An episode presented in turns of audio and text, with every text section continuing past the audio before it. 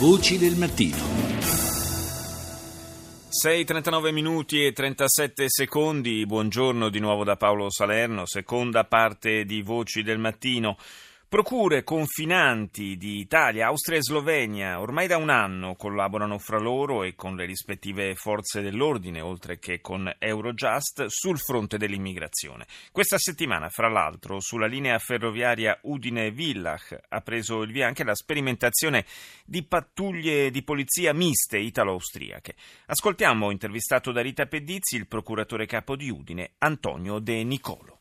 La Procura di Udine è una delle poche procure d'Italia che ha due confini di Stato, nel nostro caso con l'Austria e con la Slovenia. A me l'altro anno, quando ho preso le funzioni di procuratore, è parso immediatamente importante, interessante, conoscere i colleghi delle procure confinanti e vedere di impostare un discorso di collaborazione internazionale perché eh, io mi rendo conto che i confini interni dell'Europa possono essere varcati da qualsiasi cittadino europeo abbia o meno buone o cattive intenzioni e invece il poliziotto e il magistrato devono fermarsi e sottoporsi ad una defatigante trafila burocratica. Conoscersi e vedere come sveltire l'attività di collaborazione mi è sempre parso molto importante. Ma i suoi colleghi come analizzano la questione migranti? Beh, c'è un clima diffuso di preoccupazione che tutta Europa condivide, quindi anche i magistrati che in Europa si trovano e dunque anche i magistrati di queste tre nazioni che fra Udine, eh, Klagenfurt e Krain e Nova Gorica hanno eh, questa rappresentanza di magistrati. È chiaro che eh, difficoltà e problemi che non possiamo maneggiare soltanto noi magistrati perché non si tratta di un problema soltanto giudiziario, è un problema epocale che dovrebbe essere visto forse da tutta l'Europa unita e non in particolare da una nazione né in particolare dai magistrati che perseguono i reati.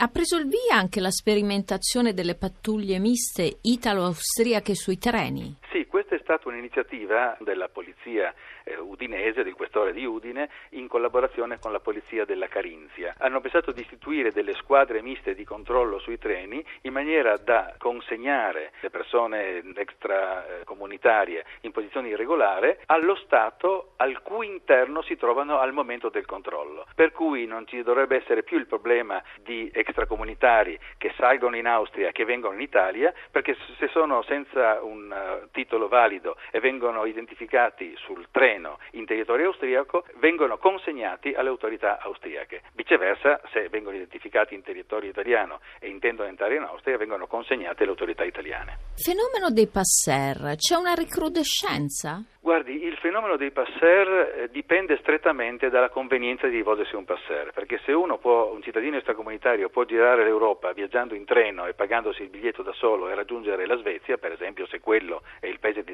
destinazione, non ha bisogno di pagare tantissimi soldi per un passer. Se gli stati eh, diciamo, che intende attraversare erigono muri, fanno controlli, eh, fanno in modo insomma, di bloccare tutti, ecco che i passer dovranno rivedersi purtroppo una nuova fiorente stagione di affari illeciti. Quindi secondo lei i muri aumentano gli affari della malavita? Matematicamente sì. Non c'è il minimo dubbio, perché nel momento in cui eh, si oppone il muro all'accoglienza, per poter entrare in qualche modo bisogna dribblare il muro, dribblare i controlli e i passer, ohimè, avranno una nuova eh, interessante stagione. Io spero che questo non si verifichi, ma lo temo. Questi trafficanti di uomini dove si organizzano? Guardi, idee precise diciamo, dei luoghi in cui si organizzano eh, non li ha la mia procura perché per eh, competenza interna delle regole vigenti in Italia è la procura distrettuale di Trieste che analizza i fenomeni eh, associativi. Quello che posso dire eh, in realtà ci sono più eh, diciamo, organizzazioni dislocate in varie parti perché la criminalità va dove, dove ovviamente c'è un interesse economico a che vada. Adesso è da un buon anno, anno e mezzo che il fenomeno dei passer è assolutamente ridotto ed è quasi trascurabile per quello che riguarda il territorio italiano. Se però verranno eretti muri e quindi bisognerà attraversare il confine a bordo di, di un furgone, di un camion, di una macchina stipati e nascosti, certamente questi, questi affari illeciti avranno purtroppo un nuovo vigore.